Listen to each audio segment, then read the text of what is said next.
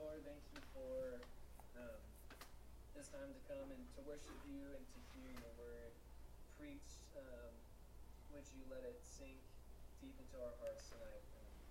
Would you give Kevin the words to speak? And would you prepare our hearts to receive what you have to choose? Thanks again for bringing us all together here on Zoom. And so it's in Jesus' name. Amen. Amen. Thank you, guys. That house looks cool. I hope you still be there when I can come over. So we are looking at Paul's letter to the Colossians. We are still in chapter 1. One of the good things about Colossians is there's only 4 chapters, so we don't have to rush through it. I want to read a little more than what I'm actually going to talk about tonight because it helps set the context. Particularly verse 4 of chapter 2 is when he finally kind of talks about why he's saying all the stuff he's been saying that we've been talking about the last 2 weeks. And he says this, basically, in verse 4 of chapter 2. I say this, meaning all the stuff he's opened the letter with, in order that no one may delude you with plausible arguments. So he's concerned that they're going to be misled. And so he writes them this letter. He starts out letting them know how he's been praying for them, and particularly this prayer of thanksgiving. But then he goes into the section we're going to talk about tonight, which is probably best understood as subversive poetry. And I don't know if you think of the Bible as containing subversive poetry, but I think some of that's because of where we're socially located when we read the Bible and where the people who originally would have received this letter were socially located. What I mean is, when we hear the term Jesus is Lord, it doesn't have the same connotation that it would have had for people in the first century who lived in the Roman Empire. Part of what it meant to live in the Roman Empire was you regularly had to offer up a pinch of incense to Caesar as a god and say, Caesar is Lord.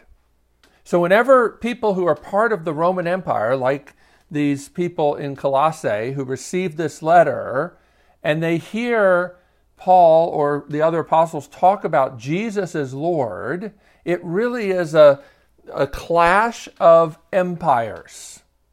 And I don't think we think of it that way very much. Of course, throughout history, particularly some really bad periods of American history, I'm thinking about during the days of slavery, when the Bible was used to hold up and support an empire that was far from Christian in the way it treated all people, right? It's not only is it a misunderstanding about what the kingdom of God is about and what it's for, but it's particularly grievous, I would say even blasphemous, in light of what the Bible says about the real kingdom. And that's what Paul is trying to get these people to understand. They live in a time and in a place where there is a clear conflict between rival kingdoms and rival lords.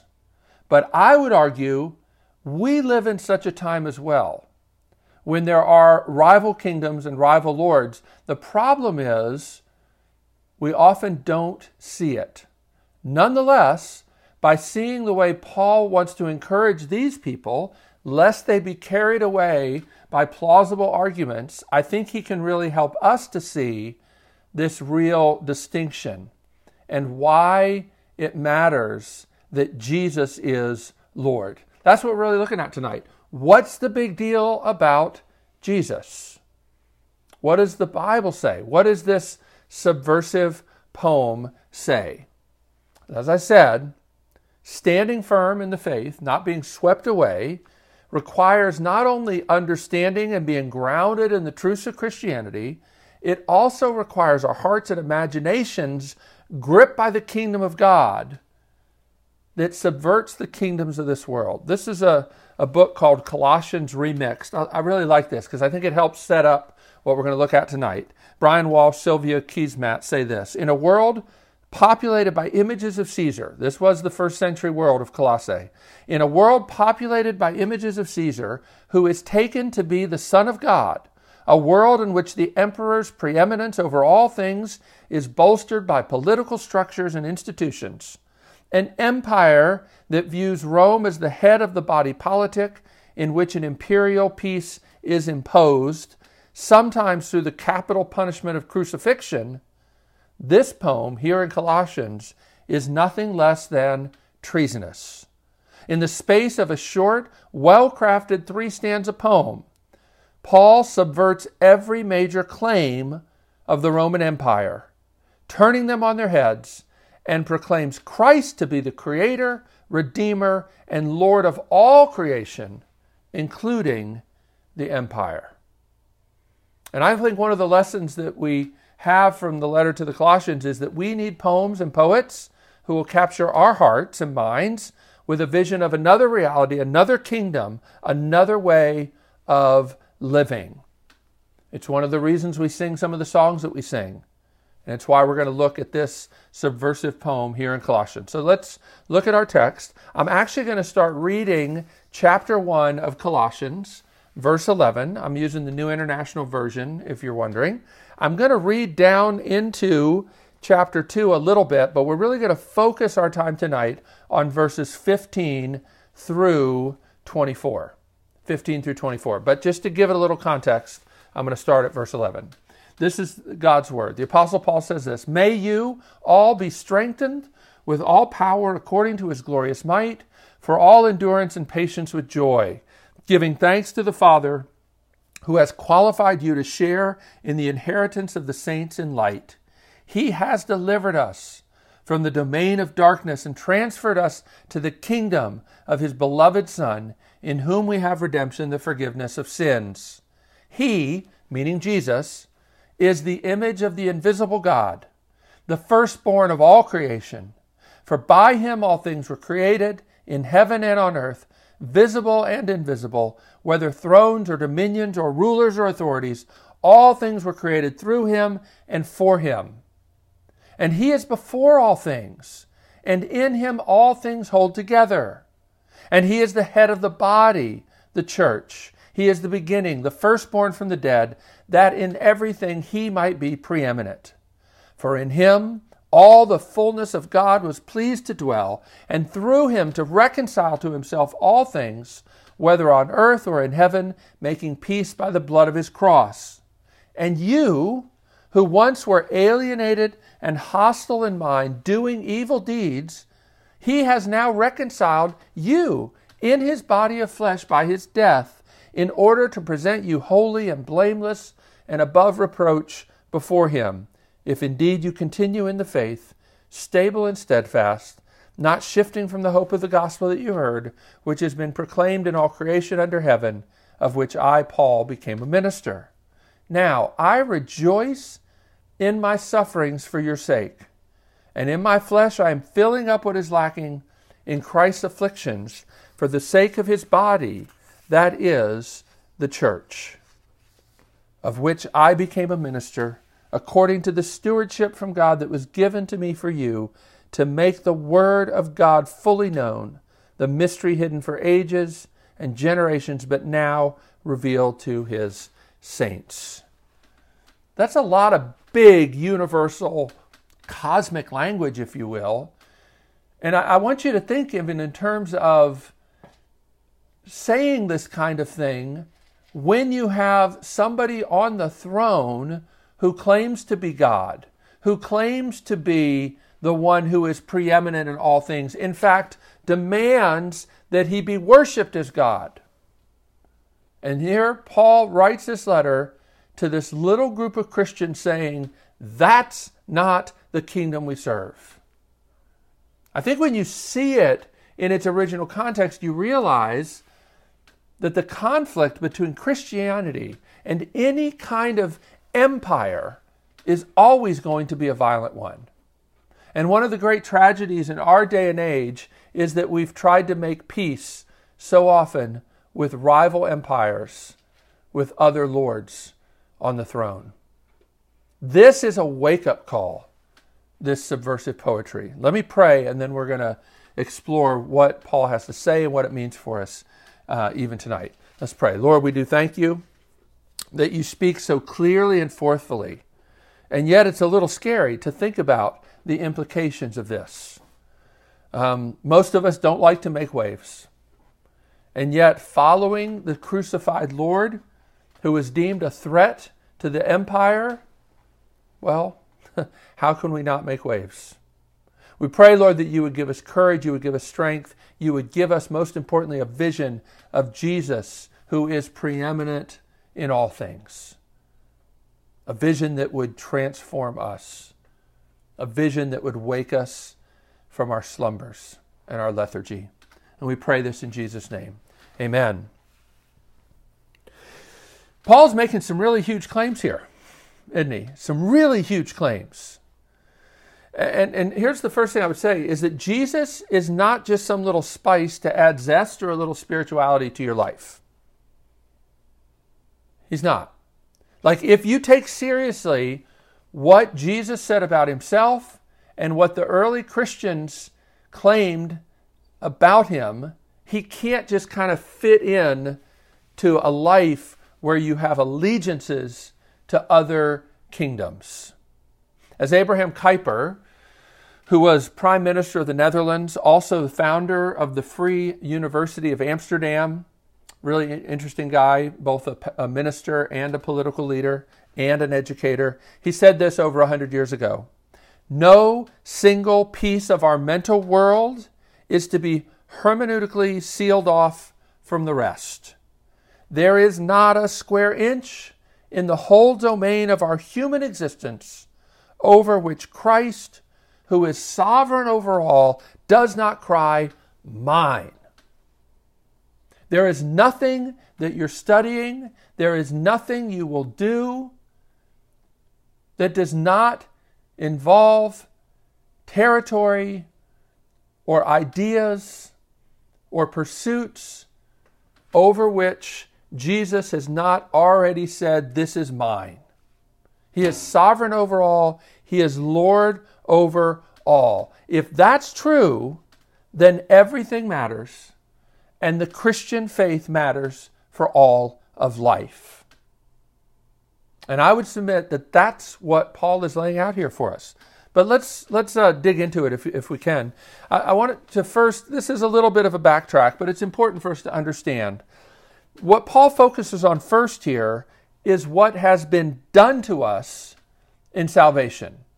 And this is important because when you hear me say that the conflict between authentic Christianity and the empires of this world is to be a violent one, you may think either like, okay, well, you know, let me have at it, or most likely you're going to say, oh, I've kind of failed miserably because I've compromised. I've not really stood up for Jesus in a bold way like I should have. And so it's important that we understand what Paul says first before giving them this vision is he tells them what's happened to them. He focuses them on what has been done to us in salvation. When you go through this passage, particularly if you look back at like verse 13, he has delivered us from the dominion of darkness. That's past tense. And transferred to us the kingdom of his beloved Son, past tense, in whom we have redemption, present possession, the forgiveness of sins, present possession. Past tense, something that he's done has brought us a present possession. The gospel is not something we aspire to. The gospel, the good news, gives us something. It gives us something that we possess. It's not just an opportunity to try again and to try to impress God or to try to live our lives in a way that he'll really love us. No, the good news is Jesus has done everything to secure for us forgiveness of sins, redemption, We have this as a possession, and there is freedom in possession. Most of the bondage in our lives comes from trying to get things we think we have to have that we don't have. And things especially bind us when we think that all we need to do to get them is to work a little harder. You can never be set free from that. But in the gospel, we don't have a message of just try a little harder to make absolutely sure God loves you. No, we have something that has happened to us. And then if you jump down to verse 20, he talks about this, about Jesus is through Christ, he's going to reconcile to himself. God through Christ is going to reconcile to himself all things, whether on earth or in heaven. How? Making peace by the blood of his cross. Now this is a really big deal, okay? Reconciliation, all things being reconciled, means that two parties were at war and now have been brought back together. Christ has made peace because his blood, which signifies his death, was shed in our place as our substitute, taking the death we deserved. He died the death we deserved at the hands of God. You see, Christianity is not just a nice little philosophy. It's a bloody religion. The heart of Christianity is an empty cross, a bloody cross, and an empty tomb. Nothing less than that is Christianity. It's about a God who actually poured out his wrath on Jesus, who made peace between two parties that were at war with one another, mankind and God. But not all those who profess faith in Christ, I hope you understand, actually believe this.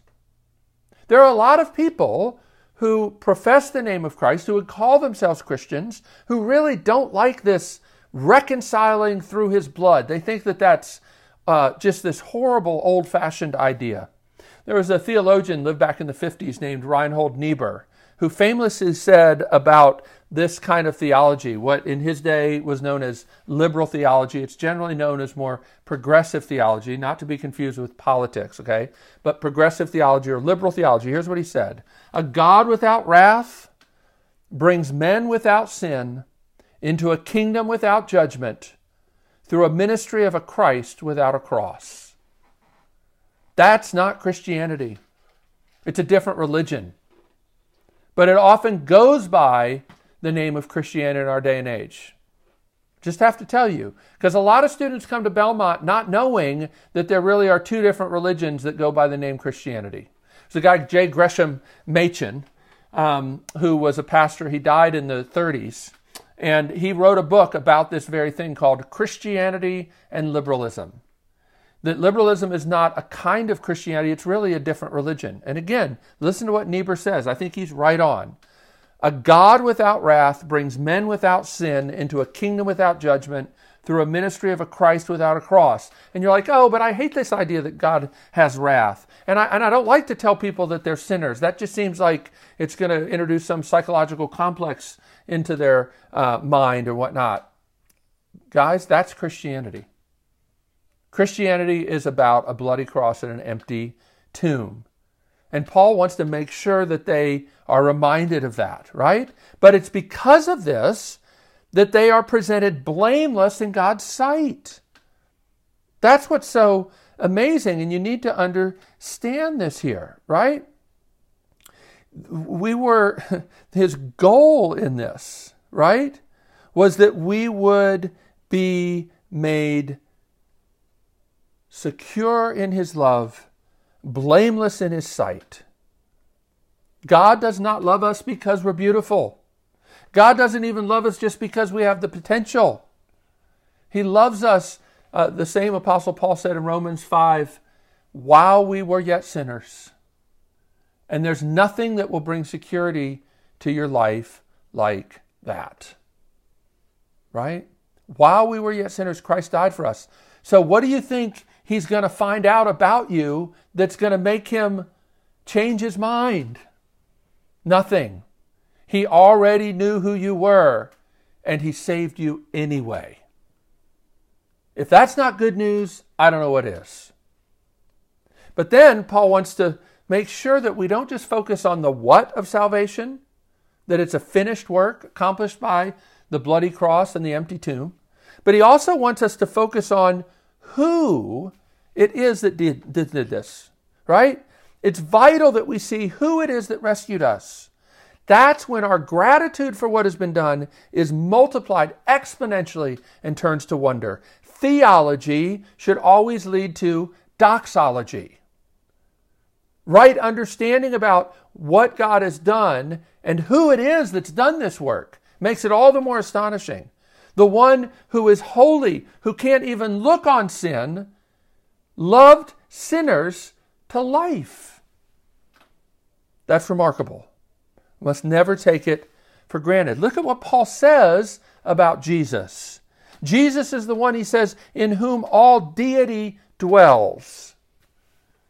That's a pretty strong statement, isn't it? Now, I want you to remember that Paul is writing the letter to the Colossians before any of the four Gospels are written. Colossians is older than Matthew, Mark, Luke, or John, okay? And I know that some people like to say that it took a while before Christians kind of evolved this idea that Jesus was God. Listen, Colossians was written less than 30 years after Jesus died. Less than 30 years after Jesus died.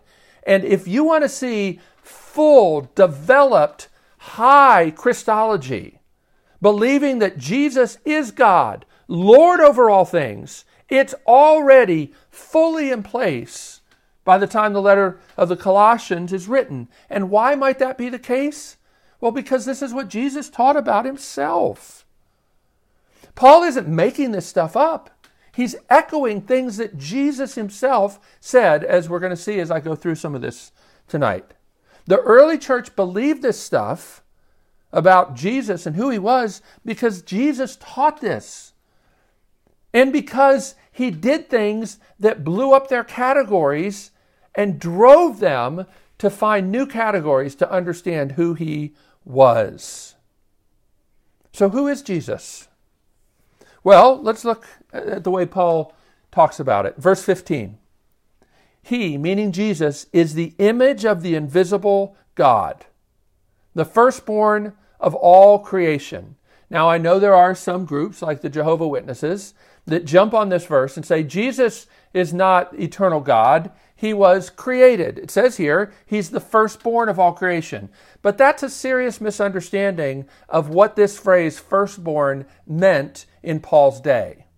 The firstborn didn't really matter so much or mean so much the order of birth. It meant who was the heir who would receive all things. It's not so much saying that he was born, it's a way of saying the chief heir. And we know that from all kinds of other Greek literature and writings of the time, okay? It's a well-established fact. That's what that phrase means. It's not saying that he was created. He is the image, it says here, of the invisible God. Now get your mind around that.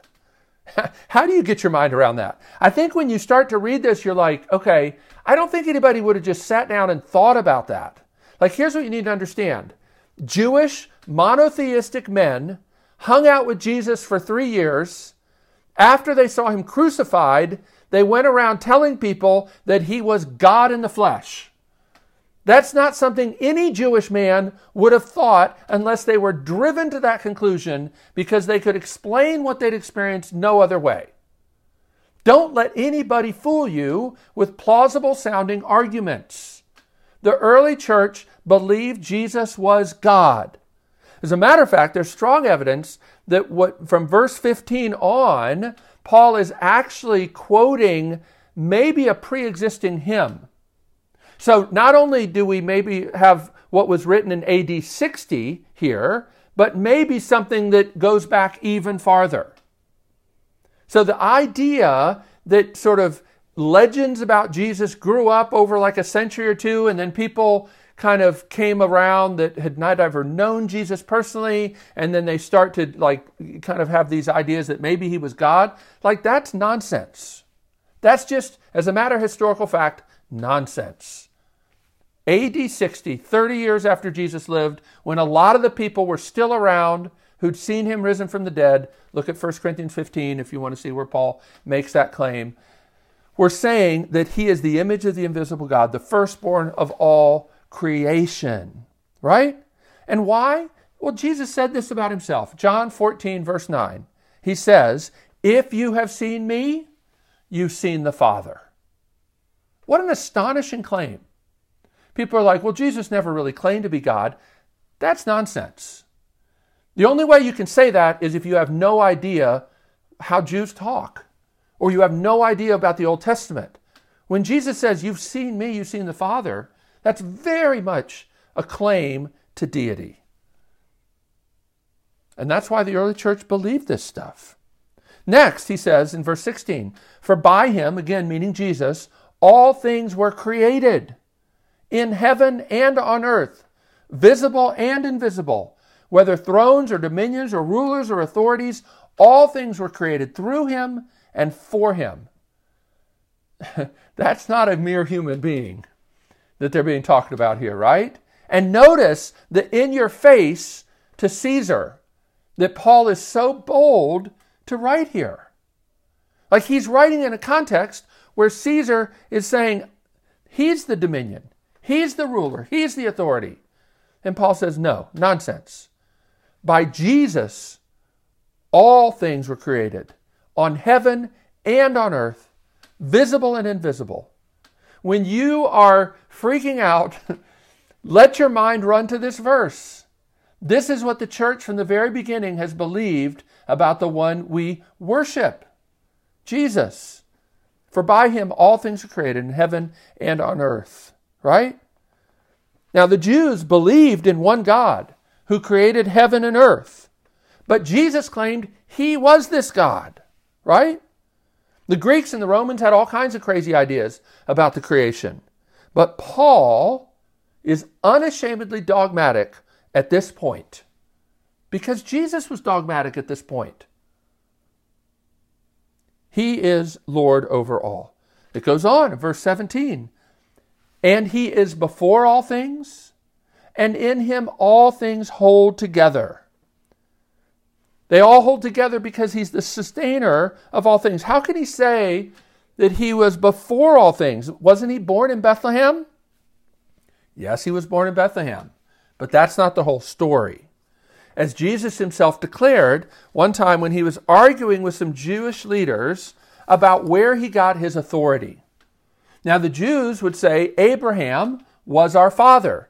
Jesus has the audacity to tell them in John chapter 8, your father is actually the devil. He didn't mince words, right? He wasn't out to, make friends.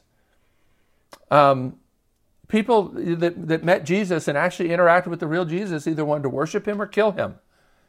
Almost never is somebody kind of neutral towards Jesus, right? So the Jewish leaders are arguing with him, and they eventually get a bit exasperated, and they say, are you actually saying that you, Jesus, are greater than our father Abraham? He's like the father of our religion.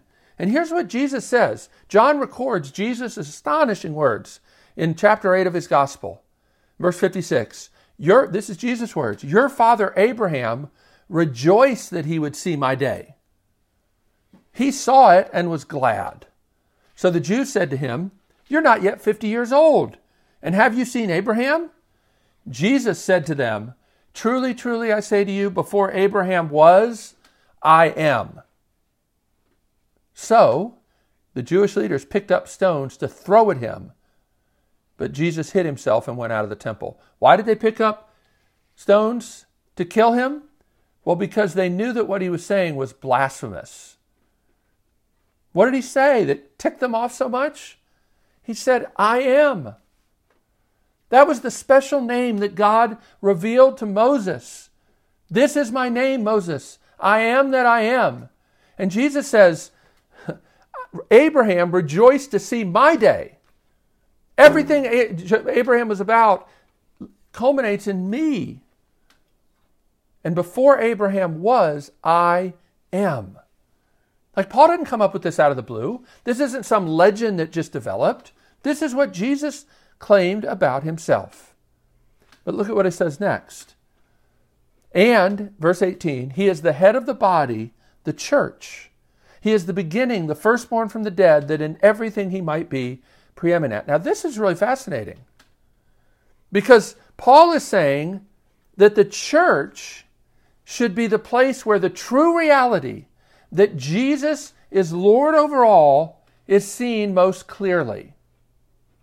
And it's fascinating to see actually the structure. If you think of this as a 3-stanza poem, which in the Greek it very much has that form, then you see like verses 15 through 17 is like stanza 1 in the Greek, and then 18, 19, and 20 is stanza 2. And when you see that, you see this fascinating thing. Mark Maynell, who actually is a guy I met because he was here in town not too long ago, he has a commentary on Colossians where he says this: just as Jesus made the cosmos, that's 15, 16, and 17, he's the creator of all things in heaven and in earth, visible and invisible. Just as Jesus made the cosmos, so Jesus made the church. The words and structure of Colossians 1, 18 through 20, where it's talking about Jesus is the head of the church, deliberately echo those of verse 15 through 17. The implication, therefore, is that the church is the starting point for God's new creation. Its very existence assures us that everything will be remade, restored, renewed. Now that's glorious, but it's also a bit discouraging when you think about what we see. If the church is basically to be the place where Jesus as Lord is seen most clearly, then maybe you'll understand why it's so outrageous and even blasphemous when religious leaders use their place of authority to serve any other goal than to hold up Jesus as being preeminent. When they brazenly disobey what God has said, seeking to curry favor with political leaders or other powerful people. Do you understand how twisted that is and how blasphemous that is? Oh, I know you may sense it, right? But here it is in black and white. The church is to be the place where, before anything else, Jesus' lordship is seen so clearly that it gives us confidence that all things really will be made new. And I just tell you guys, I think it's hard to believe that the church can recover anytime soon the credibility lost in the last 5 years in the public eye, as so many in the church have sought to secure favor from the powerful. It shouldn't be that way at all. Repentance must start with the church, naming the ways they've sought to gain power rather than give all glory to Jesus. Because in Jesus, we should see the beginning of a new kingdom, a new creation that demonstrates there is another way to live. Look at verse 19. For in him, or you could say, because in Christ, all the fullness of God was pleased to dwell. I love that. Don't ever think that Jesus had to talk the Father into the plan of salvation. I know a lot of people have that kind of mistaken idea, like God the Father wanted to judge everybody and destroy everybody, and Jesus like pleads with him, and then God changes his mind. That's not true at all. Like the whole Trinity, Father, Son, Holy Spirit, were all in union together working salvation, right? And God was pleased, the fullness of God was pleased to dwell in Jesus and through Jesus to reconcile to himself all things. Again, the fullness of God was pleased to dwell in Jesus. Like, how does that even make sense? At one level, that's like, I think it's one of the clearest demonstrations that what Jesus did, who he was, blew up all the pre-existing categories and required new categories. I remember one time I had a student in RUF who said, hey, my roommate would be interested in talking to you about Christianity. I said, okay, cool. I didn't know the guy, but I'm always up for talking about that. So we met in the Jack back when I could meet students in the Jack. And this guy started going off on, did I think that the Trinity was logical? And why did Christians believe in the Trinity? And I said, well, logical? No, that it wasn't like they sat down and kind of philosophically thought abstractly about God and no. Like this man, this Jewish man that they knew named Jesus of Nazareth, like did things they couldn't explain and then died. They saw him die on a cross. He's put in a tomb with a stone and Roman soldiers there to guard it. And in a couple days, he's going around risen from the dead. Like they were driven to the conclusion that Jesus was God. And they did not have a category for that. Yeah, you don't find the word Trinity in the Bible because people are kind of grasping at trying to figure out what in the world just happened. Do you know the most often quoted Old Testament verse in the New Testament? Do you know what it is? It's not one that you probably have even really thought about because it's not one I think about very much, but here it is. This is the verse from the Old Testament that is most quoted in the New Testament. The stone that the builders rejected has become the chief cornerstone. Now that's fascinating, isn't it? I don't know if you've ever tried to share the gospel with somebody. Chances are that wasn't the verse you quoted. But that was the verse. Do you understand? That's the verse that most explained what the early Christians had experienced. We all missed it. None of us really understood who he was or what he was out to do. Heck, his best friend Peter tried to keep him from going to the cross. And Jesus had to say, "Get behind me, Satan." Nobody understood what was going on. The stone that the builders rejected has become the chief cornerstone. The only way we can understand what happened was by looking back and looking at the story as it developed, particularly with his resurrection, right? That's what drives the early church to the kinds of statements that Paul makes here. And then Paul goes further and focuses us on God's goal in the gospel.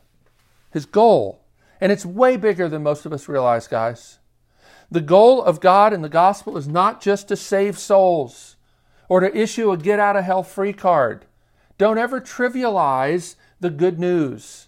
Oh, it's certainly precious news that you can be saved from death and hell by trusting in Jesus. But it's so much bigger than that. And that's what it says here, right? That his goal, verse 20, was to reconcile to himself all things, whether on earth or in heaven, making peace by the blood of his cross. If we're living for less than this goal, then we're insulting Christ in his death on the cross. Jesus died on the cross to make all things right, not just to save souls. And then look at verse 23. Maybe this troubled you as I read it. The if. If indeed you continue in the faith. Now, in Greek, what's interesting is if, by the very construction of the grammar, you can tell if the one using the word if expects the thing to actually happen or not to happen. So it's not so much a statement of this is in real doubt and I'm really not sure. I mean, after all, he just said that Jesus is the one who in whom we have redemption, the forgiveness of sins. But what he's saying in verse 23 is, don't give up. Don't give up. There's a new kingdom that is broken in. You're part of it. Don't give up. Don't give up. And then this last thing. Now, we'll talk more about this as it dovetails into chapter 2 next week, but I just want to mention this. This is really one of the more astonishing things that I think you find in any of Paul's letters. Paul is so focused on the gospel, and particularly that Jesus sacrificed everything, that the more he thinks about it, the more he talks about it, the more he thanks God for it, I think that he actually starts to become the gospel himself. Let me explain what I mean. As Paul contemplates the reality of Christ, the one who is above all, who made all, is before all, is preeminent in all things, the one in whom all the fullness of deity dwells, the Christ who gave his life for us at the cross, it begins to change him into the image of Jesus. And Paul is now no longer focused on his own comfort, just as Jesus' life was not focused on his own comfort. Indeed, Paul's life is now modeling Christ's life. Christ who gave up everything to build up God's precious bride, his church. Look at the way he says it here. Now I rejoice, verse 24, in my sufferings for your sake. And in my flesh I am filling up what is lacking in Christ's afflictions for the sake of his body, that is the church. That's a weird verse. What does that mean? Is Paul saying that Christ didn't do enough? No, that would be absurd, especially after all we read. Like if anything, he's wanting us to get a bigger vision of what Christ did. Okay? So what does he mean? The best way to understand this is that there is a certain amount of suffering appointed to the church for the kingdom of God to be realized and manifest and spread. And Paul's saying, part of my privilege is to take an extra measure of that suffering and to even enjoy suffering for the kingdom, because it's what Jesus did. The book of Hebrews says this remarkable thing, that Jesus, for the joy set before him, endured the cross, despising its shame. He wasn't rejoicing on the cross, but he endured the cross for the joy set before him. And Paul is so consumed by what Jesus was consumed by, making all things new, that he says, if it helps us to get there, then I want to take an extra measure of the sufferings, because the kingdom is born through suffering. That's remarkable. If you want something to live for, something to die for, well, there it is. And if that's the vision that captures your heart, well, then you know what? You're in good company, because that's what Jesus lived for, and that's what Jesus died for. So if you want to follow Jesus, this is what it's about. It's not about avoiding suffering as much as you possibly can.